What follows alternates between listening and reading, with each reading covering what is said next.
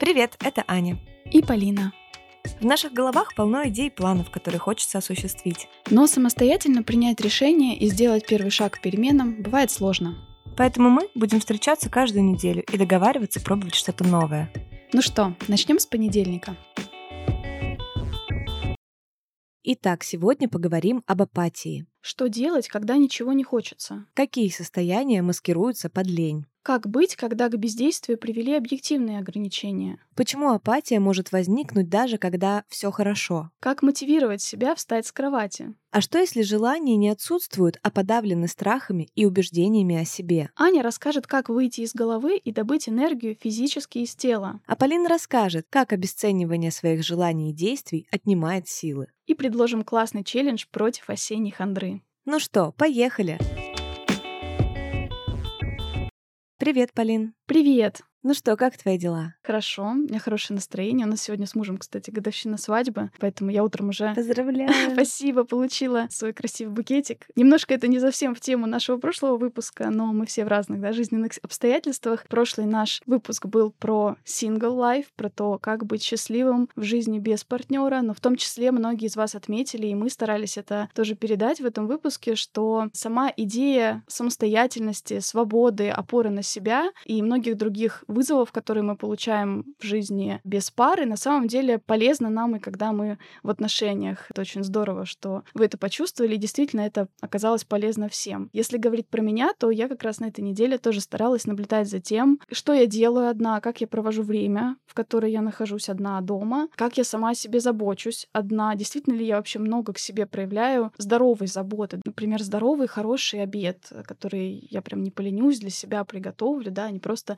на скорую руку что-то закажу. Я старалась планировать свой день и свои занятия тоже, знаешь, без какой-то постоянной оглядки на то, чтобы оставить возможность, если вдруг меня позовет муж, провести это время вместе, да, такая mm-hmm. фоновая мысль, я сразу все отменю, прибегу. Парадоксально, но, кстати, люди начинают тянуться в ответ, когда видят такое, да, что ты сам по себе вообще-то тебе интересно, у тебя интересная, классная жизнь. Mm-hmm. Сразу хочется стать частью этой жизни на самом деле. Сто процентов полезный выпуск, очень рекомендую его всем послушать, если еще не. Да, я, честно говоря, дико кайфую от своей не сингл нынешний лайф, потому что до этого полгода я была сингл лайф, и теперь я с особым удовольствием, конечно, опираюсь на надежное плечо. Но тем не менее, это не помешало мне в один из будних дней, когда я работала на удаленке, я почувствовала, что как-то мне очень лень, как-то мне очень тяжело заставить себя работать какой-то дурацкий день. И я собрала себя и поехала в порт Сама, без всякой компании, уселась там за вкусным обедом, настроилась на рабочий лад, быстро и качественно порешала кучу важных задач, была дико собой довольна. Я сохранила эту способность о себе заботиться, себя водить в красивые вкусные места mm-hmm. и в то же время получать удовольствие от совместности. Да, и, кстати говоря, сегодня мы тоже хотим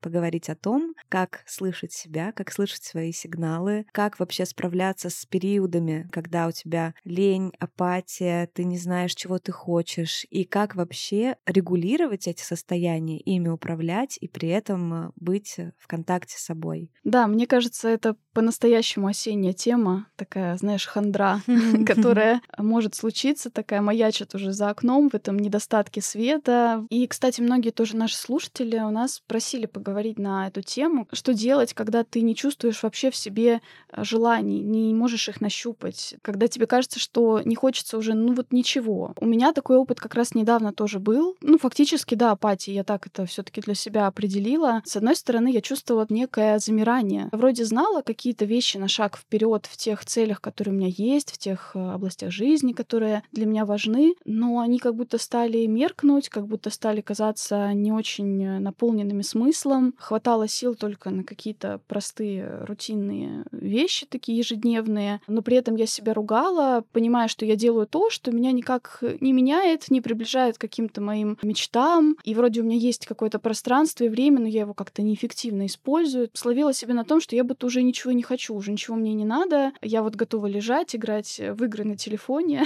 и кушать. И все, да. На тот момент еще было лето, и была хорошая погода часто. У нас был отпуск в подкасте, и при этом я понимала, что мне вообще не интересно выходить из дома. Я задавала себе вопрос, ну а зачем? А зачем я выйду? Что я сделаю? Я сделала несколько фотографий красивого города. Может быть, я размещу их в соцсетях, получу пару лайков, окей, хорошо. А что дальше? Что с этим еще делать? То есть стало казаться, что мне как будто уже нечего желать. Я стала обесценивать те вещи, которые мне раньше приносили удовольствие. Самое еще во всем этом грустно, чем ты более энергичен обычно, чем ты более себя продуктивным человеком чувствуешь, тем для тебя такие состояния более угнетающие. Но как это так? В эту ловушку попала я, я, которая ведет подкаст про саморазвитие, да, про психологию. И вдруг ты в такой вот ситуации оказываешься. И это еще больше мешает с этой проблемой справиться, ты пытаешься дистанцироваться. В общем, довольно неприятное переживание, если честно. Да, мне тоже знакомо то, о чем ты говоришь. Я вообще чувствую себя часто человеком, у которого недостаточно энергии на все хотелки и на все, что нужно делать. Столько энергии уходит на то, что я себя оцениваю, за то, что я себя ругаю, за то, что мне кажется, что я не такая, какой сама себя представляю, знаешь. И все меня видят, главное, супер энергичным человеком, таким ярким, быстрым, а я просто отдираю себя ментально, чтобы сделать вообще какие-то элементарные действия по жизни, встать на работу, что-то приготовить и, так далее. Такие периоды случаются, действительно, мне кажется, это знакомо каждому буквально. Угу.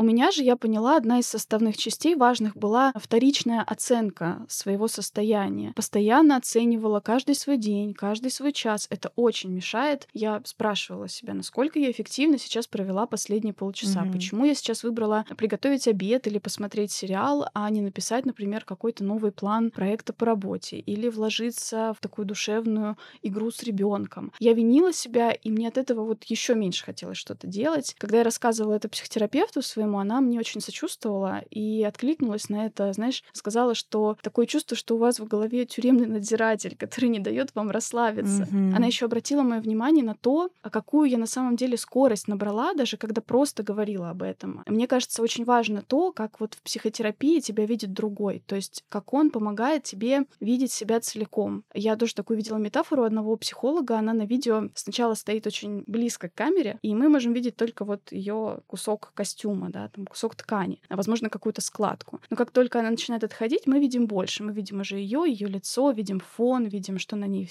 внизу одето. И вот подобное происходит в психотерапии. Психолог помогает посмотреть на себя как на совокупность, потому что вообще-то в каждом из нас очень много всего, да, не только наша апатия, не только а, наше текущее состояние. Мы больше, чем то, на чем мы сейчас зациклились. Психотерапия дает возможность развивать такое цельное видение себя в комфортных условиях и открыть в этом для себя гораздо больше свободы и больше энергии. Полина нашла своего психолога через сервис Ясно. Это первый и самый крупный в России сервис подбора и видеоконсультаций с психологами. Ясно — это не просто агрегатор по подбору психологов, а большое профессиональное комьюнити. Здесь представлены все ведущие направления психотерапии. Это гештальт, когнитивно-поведенческая терапия, психоанализ, семейная терапия и многие другие. Психологи сервиса постоянно обмениваются опытом, и это помогает сохранять им гибкость. Да, вообще выбор психолога психолога непростой, деликатный процесс, и ясно смогли сделать его максимально комфортным. Вы заполняете простую анкету, указываете пожелания по расписанию, ваш запрос, и даже можете попросить подобрать специалиста определенного пола, если это важно. У некоторых психологов есть видеовизитка, можно посмотреть, как специалист говорит, говорит о себе, о своем подходе и понять, располагает ли он вас к себе. Ну и залог хорошей работы с психологом — это расслабленность. У Ясно своя платформа онлайн-сессии, где, например, созвоны с психологом не записываются и ты потом не найдешь своих историй в интернете.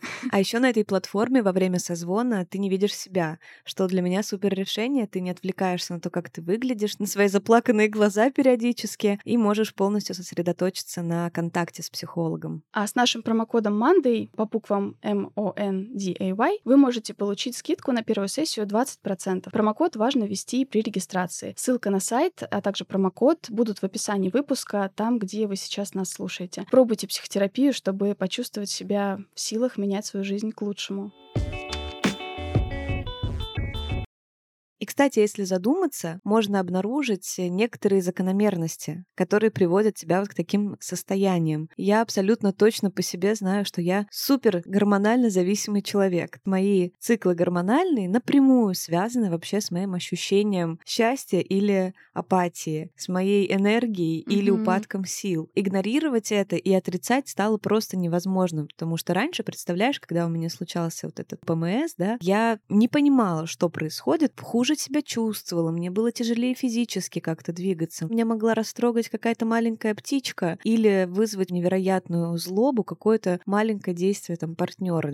Я это не понимала, не сопоставляла, и даже когда обнаружила эту взаимосвязь, думала, да блин, я человек, мной что, будут управлять какие-то гормоны, у меня же есть угу. разум, у меня же есть э, вот какая-то внутренняя там сила, какого черта. Но только когда я приняла, что вот так я устроена, вот так устроен мой организм, отстала от себя и стала, наоборот, с большим пониманием, с нисхождением относиться к своим таким состояниям, еще и рассказала близким, что, оказывается, я вот такая, и, пожалуйста, поддержите меня в этот период, не надо со мной, надо просто совсем соглашаться, mm-hmm. что я говорю, ни в коем случае со мной не спорить, и все как-то стало легче. Принятие своих ограничений — первый шаг, мне кажется, к тому, чтобы mm-hmm. учиться управлять своими состояниями. Ты знаешь, ты сказала сейчас такую интересную штуку. В одной книге нашла такую идею. Апатия имеет некую пользу. То есть для чего-то нам нужен вот этот механизм ощущения, когда все эмоции снизились, мы не чувствуем влечения ни к какому из интересов, который раньше нас зажигал. Там объяснялось, что без малой дозы апатии мы были бы парализованы поступающими, например, плохими новостями, мировыми какими-то событиями. Невозможно, чтобы мы могли приложить одинаково мощные усилия к решению всех проблем, которые нас окружают. И апатия — это вот как раз, ну, усиленный, можно сказать, да, механизм механизм самосохранения и признания наших ограничений, что у нас нет бесконечного времени, бесконечной энергии, которую мы можем посвятить ровно всему, поэтому нужно расставлять приоритеты. По сути, апатия — такой момент, когда ты можешь на самом деле перераспределить свою энергию и понять, где тебе она вообще-то больше всего необходима, а где ты, может быть, ее расходовал э, излишне. Mm-hmm. Да, вот как я рассказала, этот очень плохой разговор с собой, когда ты все время себя оцениваешь на эффективность, работает сразу вот плохо в нескольких плоскостях ты не можешь действовать согласно импульсам, потребностям своего тела, да, вот то, о чем ты говорила, например, да, бывает объективно, что нужно иногда полдня пролежать. Угу. Когда ты себе этого не разрешаешь, когда у тебя все время такой голосок в голове, ты не можешь последовать этому желанию без чувства вины. И в конечном счете это может накопиться, вылиться в то, что ты неделю потом будешь лежать или две, а может быть и больше будешь откладывать какие-то важные дела, хотя вообще-то тебе это не свойственно, просто потому что ты загонял себя вот таким постоянным надзиранием. Угу. Хочется сказать о том, как часто часто мы склонны недооценивать, как мы много работаем, стараемся, и что на самом деле мы э, двигаемся вперед. И это не только во внешней атрибутике проявляется, насколько ты хорошо зарабатываешь, насколько ты много часов подряд работаешь, насколько ты обустраиваешь свою жизнь лучшим из возможных вариантов, но еще и про большое количество внутренней работы, которая с нами постоянно происходит. Мы сто процентов тратим время на то, чтобы переосмысливать какие-то привычные для себя вещи, например, э, пересматривать ценности свои, готовиться к каким-то новым этапам своей жизни. Это все тоже внутренняя работа, которая забирает у нас ресурс энергетический, и это тоже нужно учитывать, когда вдруг ты в очередной раз э, подводишь итог, насколько ты был эффективный, подумать о том, сколько всего внутренне ты за день успел осмыслить, обдумать, э, решить, даже от чего отказаться, это тоже работа. Важно учитывать не только физиологические атрибуты да, своей эффективности, но и внутренние. Угу. Да, я тоже, кстати, об этом думала, когда как раз со мной этот период происходил. Я думала о том, что, возможно, это здоровое торможение, которое просто необходимо, чтобы, например, сменить курс или, возможно, в целом сменить привычку действовать каким-то определенным образом. Угу. Мне еще пришло в голову, что иногда апатия и нежелание что-либо делать на самом деле является таким затянувшимся терпением. Угу. Когда ты привык какие-то свои желания откладывать надолго, привык э, замечать ограничения больше, чем возможности, устал бороться с сопротивлением реальности, сопротивлением, может быть, своей семьи, когда пытаешься какие-то спланировать, э, не знаю, совместный досуг или какое-то путешествие, или какой-то еще вызов новый для вашей жизни, и встречаешь, да, слишком много такого сопротивления, и просто устал, устал это все отражать, терпеть. И вот с этой точки зрения очень интересно понаблюдать, а в каких моментах мы терпим, когда мы себе просто говорим, что ну вот сейчас надо чуть-чуть подождать, не знаю, поза неудобная, да, но можно потерпеть, ничего, потом разомнусь, да, или там вот ребенок вырастет, и вот тогда я смогу сделать там то и то. А может оказаться, что на самом деле у нас не то, чтобы нет желаний, просто мы их подавляем какими-то негативными убеждениями, может быть, э, страхом в определенных действиях, может быть, мы видим, да, что для них нужен более долгий путь, чем раньше, более затратный, чем раньше, да, например, вот если говорить там про путешествия, сейчас это стало во многих смыслах дороже, сложнее для нас, для всех. Ты уже просто привыкаешь на этом ставить крест, у тебя уже просто боль вызывает одна мысль о том, чтобы начать это планировать, э, ты не хочешь вроде компромиссов, а с другой стороны эти компромиссы необходимые, вся вот эта, да, противоречивость вокруг этого желания заставляет его подавить, отложить, а оно тебя так зажигает, и ты себя, по сути, лишаешь доступа к энергии этого желания, да, накладывая на него вот эти все ограничения. Мне кажется, многим знакомая сейчас идея. Мы просто немножко устали терпеть. Хватит это терпеть. Да. Ну, кстати, мы вот в теме апатии, да, и лени говорим как раз о том, что делать, когда нет желаний. Но так ли это на самом деле? Бывает, что желаний просто настолько настолько много, и они бывают настолько взаимоисключающие друг друга, что тебя парализуют от того, что ты не знаешь, с чего начать первого ты просто отказываешься действовать. Да, кстати, вот эта идея тоже здорово очень раскрывается в книге «Живи с чувством». Я тоже, кстати, про нее не раз говорила. Она про чувственное целеполагание, когда ты учишься не ставить себе конкретные измеримые цели, да, там, по всем нужным системам и параметрам, а когда ты больше для себя планируешь определенное состояние, определенное чувство, для которого могут случиться разные обстоятельства, которые тебе помогут его испытать. И вот в этой книге как раз есть идея идея о том, что делать, когда кажется, что твои желаемые чувства, состояния даже противоречат друг другу, важно признать, что мы все сложные, разноплановые, многогранные. Значит, такой масштаб твоей личности. Важно поверить в то, что каждый из нас может устроить жизнь так, как нам нужно. Если ты очень того хочешь, да, и к этому стремишься, у тебя появятся дети, у тебя появится возможность уезжать раз в год в лес пожить.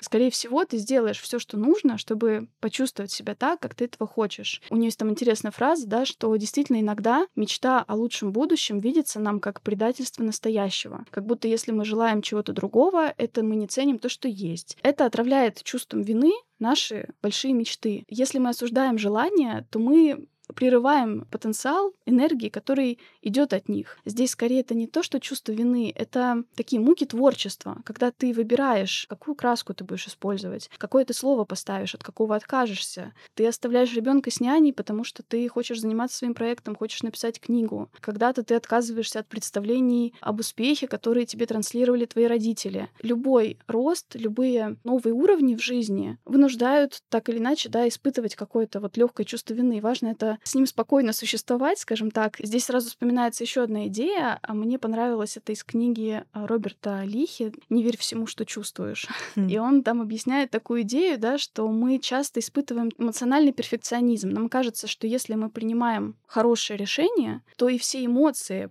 от него последствия его должны быть хорошими. Мы должны испытывать радость, воодушевление, и все должно стать легко, и все вокруг нас только со счастливыми лицами. Но, к сожалению, это не совсем так. Это нереалистичное убеждение, что неприятные эмоции, они всегда только сопутствуют каким-то тяжелым ошибкам. Грусть, тревога, апатия, растерянность могут сопровождать нас в разных ситуациях. Вот эта идея, мне кажется, ее важно тоже для себя проговорить. Это часть жизни, любого человека, даже, как нам кажется, самого счастливого, самого, не знаю, правильного во всех своих принятых решениях, самого активно развивающегося. Сто процентов. И сюда же важно отнести такую штуку, как э, страхи перед нашими желаниями. Иногда то, чего мы хотим на самом деле, тоже сопровождается кучей переживаний. Точно ли стоит на это тратить время, и это даст мне необходимый результат, как раз тот пазлик моей лучшей жизни, который я себе нафантазировал. Например, есть такая цепочка желаний, желаний. Я хочу поехать там в Америку. Для этого мне нужно выучить английский язык, чтобы чувствовать себя там уверенно, чтобы уметь э, коммуницировать с людьми, которые там находятся, и классно там адаптироваться на время твоего путешествия. Но ты думаешь, ой, да когда я там поеду в Америку? Там еще визу получить сейчас непонятно как, билеты стоят дорого, и вообще с кем я поеду, мне не с кем. Ну и поэтому язык учить, зачем сейчас я буду это делать, настолько далеко это потенциальное путешествие. Хотя на самом деле изучение языка тебе бы в любом случае случае дало приятное времяпрепровождение общения. Ты бы чувствовал себя увереннее того, что ты занимаешься развитием. Ты бы уже начал протаптывать тропинку в эту сторону, и дальнейшие твои решения по этому путешествию могли бы опираться на то, что, ну окей, английский я уже знаю лучше, сейчас я быстренько пройду собеседование. Собственно, да, разматывается так цепочка к чему-то большому. И страх в том числе вызывает апатию, вызывает у нас лень. Мы не хотим за это браться, потому что мы боимся. Есть классный прием задать вопрос, я этого не делаю, потому что мне лень, или потому что я боюсь чего-то. А чего я на самом деле боюсь? Я боюсь зря потратить время. И тут классно задать себе вопрос, а что, если это не так? Точно ли это будет потраченное зря время? Или, например, что если я не выучу, что я дальше буду с этим делать? То есть сразу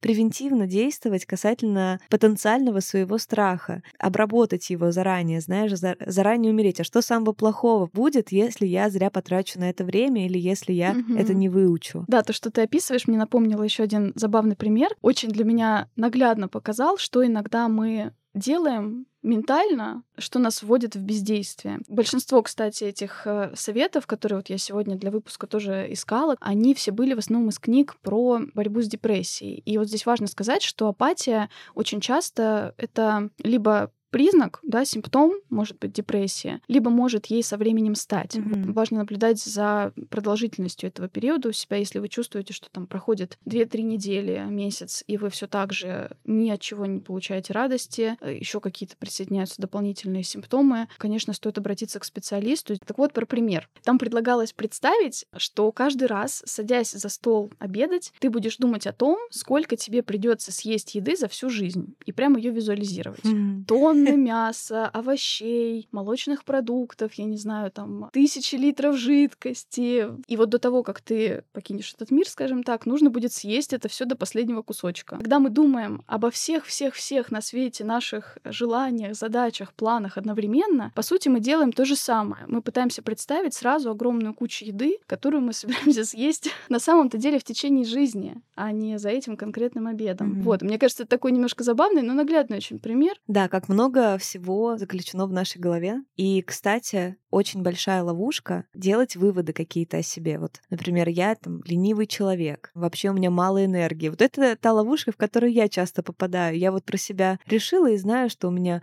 мало энергии. На самом деле у меня достаточно энергии, но управлять ей бывает э, сложнее. И вот такие вот э, решения о себе, они нас загоняют в тупик, потому что если ты решил, что ну я ленивый человек, вот как бы все, ну что, что с меня взять? Ты просто уже не ищешь выходов из ситуации, я, мол, себя принял, я вот такой, какой я есть. Мне есть э, знакомые предприниматели, которые, несмотря на то, что они там, очень состоявшиеся люди и финансово, и в социальном плане, но они говорят, я ленивый человек, поэтому я там, крут в делегировании, крут в том, чтобы изобретать более простые способы в достижении своих целей. То есть, понимаешь, да, они, да, они признают, например, свою особенность и говорят, да, и поэтому. Угу. Вот так вот. Вот этот очень крутой подход. А мы часто говорим, да, вот я такой, все, что вы еще от меня хотите. Ну да, это не очень очень помогает, наверное. Угу. Есть такое, да, мнение, что как таковой лени не существует, что когда нам не хочется вставать по утрам, не доводим дела до конца, это следствие определенных состояний. Вот я ставлю ссылку на одну хорошую статью. Автор выделяет четыре состояния, которые приводят к тому, что мы называем ленью. Это не любовь к тому, что делаешь, это энергетический спад, это отсутствие текущей цели и это отсутствие масштабного видения. Каждое из этих явлений будет иметь похожие симптомы, но совершенно по-разному лечится. Например, Например, если мы говорим о том, что испытываем лень, да, в первом случае, как следствие занятия тем, что нам не очень нравится. Очевидно, что здесь, да, будет речь идти о том, что нужно, да, сменить то, чем ты занимаешься. Но важный момент, не нужно тоже ждать, что то, что ты выберешь, сразу тебя как-то зажжет. Мы очень боимся на самом деле отдавать, мы очень боимся вкладываться, и мы поэтому ждем какого-то аванса от любимого дела, от мира, да, чтобы нас сначала каким-то образом что-то вдохновило, а потом мы будем готовы отдавать. Но в природе немножко устроено иначе, да, на том приводит пример, что мы, чтобы что-то вырастить, мы сначала сеем, мы это долго поливаем, парники укрываем, чтобы это можно было потом собрать какой-то урожай. Во втором случае, когда это следствие действительно потери энергии, правда, нужно восстановить силы с помощью отдыха, и что важно, тоже не принимать никаких решений вот в этом состоянии, потому что здесь может показаться, что надо вообще-то вот сменить деятельность или еще что-то такое сделать. Mm-hmm. Мне больше всего были интересны последние два состояния. Это вот отсутствие текущей цели и отсутствие масштабного видения. В это состояние можно попасть, когда у тебя, например, есть любимое дело, в нем достаточно хороший прогресс, все вроде бы хорошо, но в какой-то момент ты понимаешь, что ты вышел практически на автопилот. Чтобы продолжать развиваться, нужно сознательно ставить себе какие-то новые горизонты, видеть их. Интересно, что вот в детстве и юности мы практически не чувствуем лени по такой причине, потому что у нас происходит естественный рост тела, естественное расширение наших возможностей. В 15 лет, в 20 лет, в 25 и в 30 это должно быть сознательным выбором мы уже сами должны отвечать за удовлетворение потребности в росте и развитии. И здесь важно, чтобы были какие-то э, цели, какие-то желания, которые достаточно большие, чтобы иметь какой-то размах, чтобы эта энергия, в принципе, пришла. Глобальные цели, правда, дают нам прилив сил и показывают, что наши возможности значительно больше. Угу. И еще хочется немножко дополнить здесь про обесценивание некоторых желаний. У меня бывает, что какая-то цель, которая раньше представлялась важной для тебя, интересной, вдруг начинает обрастать каким-то контекстом, например, ну, допустим, мы хотим похудеть. И как-то это как будто спорит с принятием тела, как будто бы она какая-то не слишком слишком важное. Или, например, цель заработать миллион. Ну, деньги не самое главное, не должно все строиться вокруг этого. Хотя на самом деле, возможно, именно в вашей жизни миллион вы могли бы там очень здорово потратить. Могли бы осуществить еще какую-то классную мечту. Подумайте о том, не утяжелили ли вы свои желания вот такими чувствами дополнительными, да, чувством вины или что это как-то неправильно, что это уже все и так сделали, зачем теперь мне это делать. Нет, речь только о вас, речь только о ваших возможностях. Эти цели тоже вполне годятся для того, чтобы быть в вашей жизни. Они, возможно, принесут вам большое удовлетворение, а если нет, то хотя бы убедят вас в том, что вы можете, и значит, вы сможете сделать что-то и дальше более классное, более значимое для вашей личности. Да, кстати, про масштабное видение и отсутствие цели мы как-то тоже затрагивали с моей знакомой. Она меня спрашивает, вот как у тебя получается находить силы на что-то еще? Вот я так, ты вроде и работаешь много, но у тебя еще столько всего помимо работы происходит происходит. Я вот так загоняюсь по работе, что у меня уже потом не остается сил ни на что другое. Здесь очень классно поговорить тоже про фокус. Можно цель сформулировать, как я вот хочу добиться какого-то повышения на этой конкретно работе, а можно в масштабное видение это переделать. Не ты для работы, а работа для тебя. И что ты на этой работе хочешь взять по максимуму компетенций, возможностей, обучения, кейсов в свое портфолио, да, это потом ты можешь использовать в куче вещей. Укрепляется уверенность в себе, у тебя растет круг связей, в конце концов. И мое глобальное видение исходит из позиции, что не я для работы, и не я буду сюда вкладывать многое, чтобы получить что-то на ней конкретно, а эта работа для меня. Это часть моей жизни, которая дает мне возможность быть вот таким-то человеком человеком, да, которого я себе напредставляла. И вот эта фокусировка очень э, меня поддерживает. И даже когда там происходят какие-то сложности, и даже когда цели не достигаются, я забираю тоже этот неуспех в часть своего большого видения, что этот неуспех, я, у меня есть такой опыт, теперь я знаю, как бывает, и в будущем я смогу его использовать себе на благо, а не что вот я на этой работе у меня что-то не получилось, и все. Это говорит о том, что я что-то что не до. Фокусировка на масштабном видении очень придает сил. Я часто слышу от людей, мне надо делать, я вот надо, я должен, мне нужно. Вот это звучит нужно и надо как некоторый груз. И когда ты спрашиваешь человека, а чего ты хочешь, и он теряется, да, вообще ответ на вопрос, чего ты хочешь, часто часто людей может загнать даже в какой-то тупик или вызвать тревогу. Я не знаю, чего я хочу. А что, если признать, что многое, что вы уже делаете, это то, что вы хотите? Вам не надо идти на работу, а вы хотите быть финансово независимым человеком. Вам э, не надо заниматься спортом, а вы хотите быть физически активным, и поэтому вы занимаетесь спортом. Возможно, в вашей жизни уже много того, что вы на самом деле хотите и делаете. Но, может быть, даже общество, которое вокруг вас, да, которое часто используют «надо», «должен», и вы это тоже переобуваете в такую риторику, а на самом деле вы этого хотите. Тоже очень важная штука послушать, что говорят люди вокруг вас. Иногда бывает, ты вдруг оглядываешься и понимаешь, что ты в обществе людей, которые много жалуются, часто негативят, которые тоже подселяют какое-то ощущение вот этой хандры и апатии, и ты как будто присоединяешься к ним. А может быть, если пообщаться с человеком, который более позитивно к жизни настроен, там вы услышите совершенно другую риторику, и он на вас совершенно по-другому смотрит. Он говорит, ой, как классно, что ты это делаешь, это здорово, да, ты думаешь, что это твое бремя. Столько тонкостей восприятия, которым важно уделить внимание, когда вы чувствуете апатию, чувствуете лень, вам кажется, что у вас нет желания или вы не можете делать то, что хотите, надо провести просто капитальную ревизию, правда ли это происходит. Да, попробовать найти то, что на самом деле вызывает апатию, это, наверное, первый шаг э, в такой практической части. Спросить себя, что происходило непосредственно перед тем, как я попал в это состояние. Иногда мы это в упор не замечаем. Событие, например, не очень приятно для нас произошло, мы вроде его как-то прошли, а потом вдруг раз и вот так получилось. Может быть, понаблюдать какой-то аспект определенной жизни вызывает самую большую апатию. Может быть, тебе не все стало катастрофически неинтересно, и какая-то часть твоей жизни все еще тебе интересна. Точно. Еще мне понравился очень важный вопрос тоже, что я пытаюсь решить в одиночку. Иногда мы застреваем именно в этих моментах, потому что не чувствуем какой-то поддержки, не чувствуем того, что мы не одни. Когда я справлялась со своей апатией, вот буквально не так давно, я точно смогла нащупать часть жизни, которая мне была интересна. Это, кстати, очень забавно, но это была уборка. Я прям, знаешь, спокойно погрузилась вообще в рутину уборки, протирания пыли, даже в самых местах э, таких, которые раньше никогда не трогала. Знаешь, например, там косяки дверей или дверные петли. Вот ты давно протирала пыль на дверных петлях, например?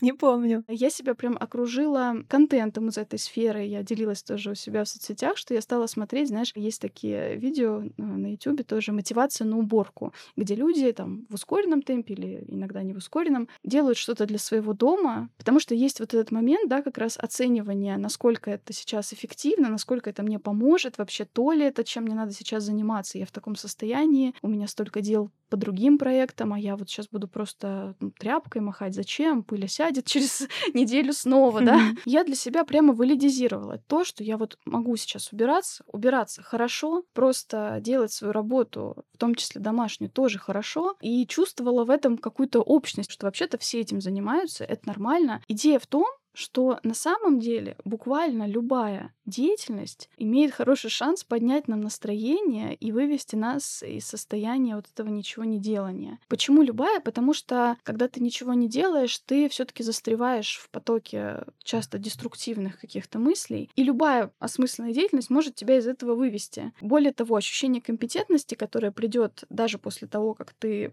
просто разложишь все вещи по местам и пол в твоей комнате заблестит, поможет опровергнуть многие вот эти страхи, искажения на тему того, что я чего-то не могу, может быть, не иметь какого-то четкого плана, к чему это даже приведет, зачем ты вообще это начинаешь делать, просто встать и делать, просто оказать себе эту первую помощь. Не надо долго мучиться с тем, что это будет конкретно, не позволять себе этого. В процессе поймешь, главное начать просто хоть что-то. Это знаешь, как вот заряд, когда ты просыпаешься, и ты сначала там одним глазом моргнул, да, угу. одной рукой там пошевелил чуть-чуть. Да, сначала это очень трудно, но в конечном счете ты встанешь с кровати. Вот что-то подобное сделать с собой а, в плане занятий. Да, можно попробовать вспомнить, что тебе раньше приносило удовольствие, и попытаться, да, этим заняться, но здесь часто бывает ловушка, что ты и не чувствуешь, что это тебе сейчас принесет того же удовольствия, да, с этим тоже можно работать, сделать те вещи, которые раньше вам приносили удовольствие, скорее скорее всего, в процессе вы поймете, что они все так же вас радуют. И это вот тоже, да, еще один, еще одна дорожка, которую можно использовать для того, чтобы поднять себя вертикальное положение.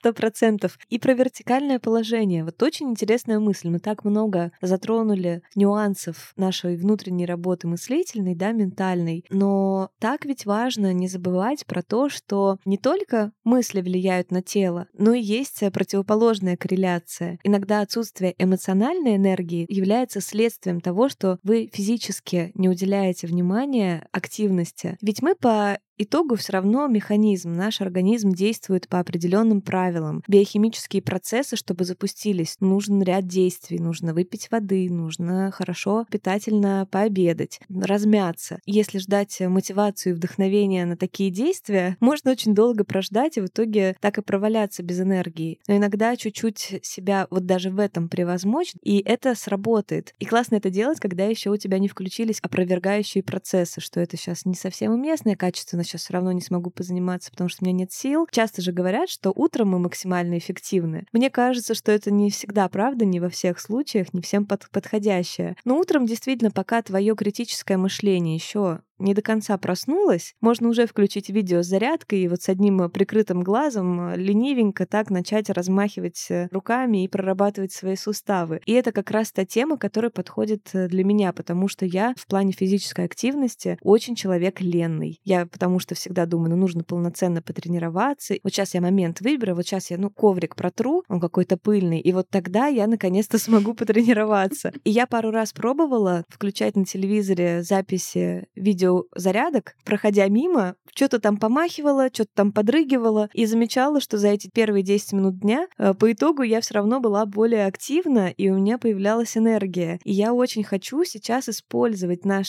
челлендж, тему нашего выпуска для того, чтобы приучить себя начинать день зарядки. Просто невозможно опровергать, что физиология имеет огромное значение в этом вопросе. Да, тело на самом деле более отзывчивый, более древние механизмы в нем работают работают, которые дают более быстрый результат чаще всего. Оно очень быстро откликается. Знаешь, было видео, там юморист говорил про разницу собак и кошек. Говорил, что вот собаки, они такие подвижные. Да, что, мячик сейчас. А кошки более такие сами по себе. Они на все не согласны. Он там это приводил в своей аналогии, но мне кажется, про тело и ум это прямо такая наглядная иллюстрация. То есть э, тело такое, да, что, шарик покидаю, да, ура.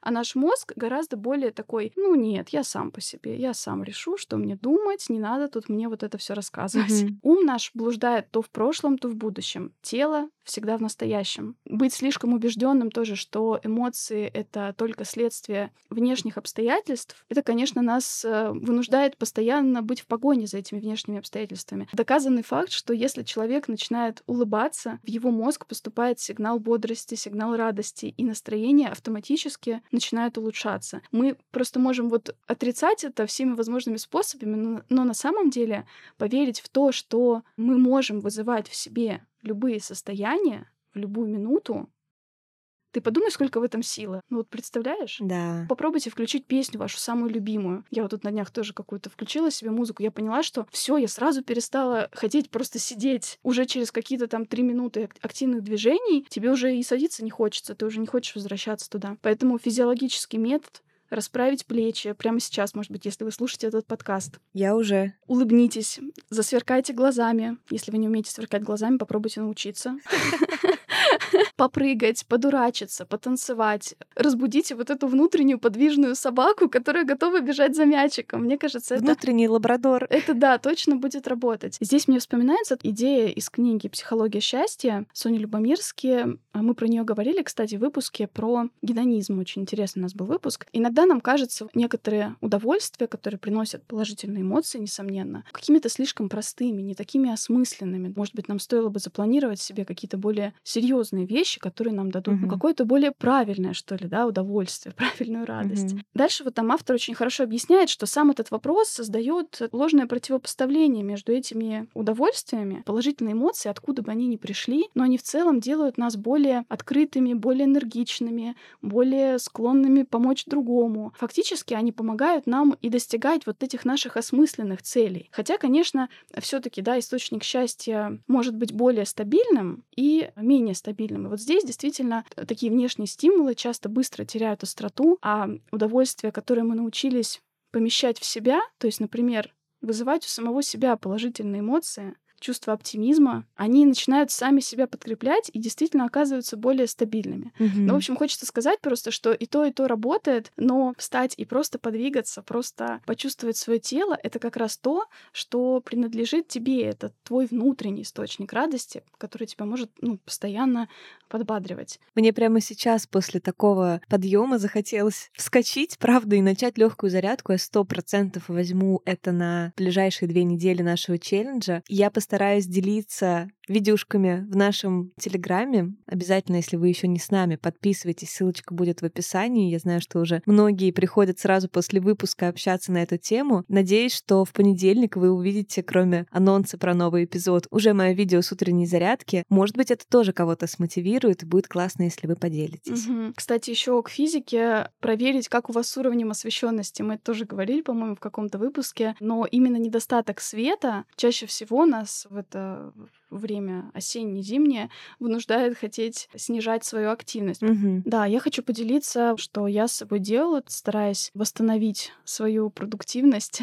Во-первых, я поняла, что вот эти тоже ограничения, о которых мы, да, говорим сейчас, э, я очень сильно разучилась полагаться на свои же планы. И в том числе на желания, они как-то здесь же рядом пошли, потому что желания, они очень часто становятся планами, да, все таки Угу. И вот эту уверенность мне нужно было вернуть. Здесь в тему и вот то, что мы советовали в нашем выпуске, да, про оптимизм, оптимизм, то есть ставить себе конкретные позитивные планы на будущее, исполнять их, это очень важно. Я еще делала вот что. Я досконально записывала вообще все, что делаю в течение дня. Даже если это просто собрала дочку в сад, приготовила э, там обед, вот просто даже мельчайшие действия, которые ты обычно считаешь фоновыми, не очень значимыми, я их делала, и даже если я их уже сделала, я все равно шла в свой список, записывала их туда, отмечала. Угу. Это, во-первых, для себя, да, чувство такого, что вообще-то я что-то делаю, и строго строго старалась следовать. То есть это вот возвращает доверие к своим же планам. Это важно очень, мне кажется, на этом этапе. Второй момент — это разговаривать с тем самым критиком в своей голове, который оценивает постоянно вот эту эффективность. Тут этот список, кстати, в помощь, да, сразу можно будет ему аргументировать в ответ. Просто, знаете, это как в жизни. И не молчать в ответ на нарушение твоих границ. Когда тебя кто-то оскорбляет, ты чувствуешь естественный порыв защититься. С собой мы так не всегда готовы отстоять себя,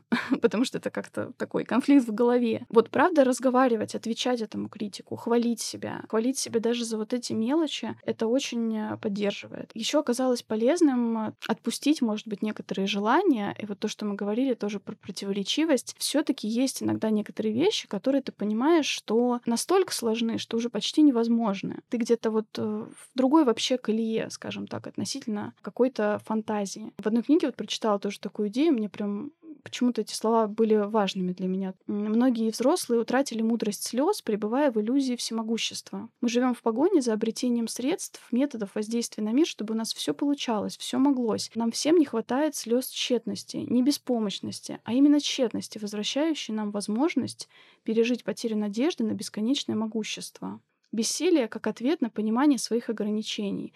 В бессилии много освобождения от непрерывных затрат энергии, направляемых в невозможное. И здесь возникает трезвая и ясная опора на реальность. Угу. На первый взгляд кажется довольно, да, бессилие, что-то про безнадежность, что-то про как вообще в этом выживать. Но мне, знаешь, было очень полезно, во-первых, себя прямо отпустить в фантазии о других жизнях, которые я себе там где-то проживаю, и узнать, из каких они частей состоят. Вот я, знаешь, я сидела и думала, что а я бы, может быть, могла бы жить в большом доме в горах, жила бы одна с кошкой, например, носила бы, не снимая пару золотых браслетов и мне было бы не больно носить вьетнамки. Сейчас я не могу их носить вообще. Вот моя конструкция ноги не подразумевает такую обувь. Ничего себе. И вот я хожу в вьетнамках. В моей гостиной висит огромный портрет меня. Этот портрет сделал мой хороший друг, какой-то известный фотограф, например. Я вожу машину легко и с кайфом, да, сейчас мне страшно садиться за руль, у нас к тому же недавно было ДТП, и этот страх опять усилился. А я езжу по серпантину каждый день в своей жизни, потому что вот я живу в горах. Когда я это все описала, мне почему-то, знаешь, с одной стороны стало как-то очень красиво и сильно от того, что я могу вообще такое помыслить, от того, что угу. какие-то элементы этого все-таки могут случиться в жизни. Но вот так кардинально, да, жизнь не не повернется, скорее всего, да, я в других обстоятельствах. Что-то в этом есть, вот такое принятие случившегося. То есть мы очень часто пытаемся злиться на реальность, что вот она такая, как есть, и не хотим ничего с ней делать, и забываем о том, что мы можем начать здесь и сейчас двигаться в другую сторону, чтобы завтра получить другой результат. Мы спорим с настоящим, хотя на самом деле мы управляем будущим. Я часто в последнее время, знаете, вот ловлю себя на том, что нет готовых советов, нет готовых решений, но упускать в себя вот такие важные идеи, как-то их обрабатывать и понять, как они могут тебя поддержать или трансформировать, очень важно. Да, мне кажется, то, что ты сказала, это абсолютно бесценно про принятие своих ограничений и перефокусировка на то, чем ты можешь управлять. Это обязательно важно сделать. И во время того, как ты описывала свою картину, это, конечно, удивительно, какой фантазийный мир ты меня погрузила, рассказывая о другой версии Полины. Я стала думать и про себя тоже, что есть какие-то вещи, да, что я живу в другой стране, что там меня, не знаю, большая семья, сейчас этого нет, что я там абсолютно расслаблена, сейчас я такая, да, выживака, старака и трудяга. Если вам это тоже отозвалось, то расскажите нам про свои миры, в которых вы не можете сейчас существовать, проговорите их, это действительно освобождающее.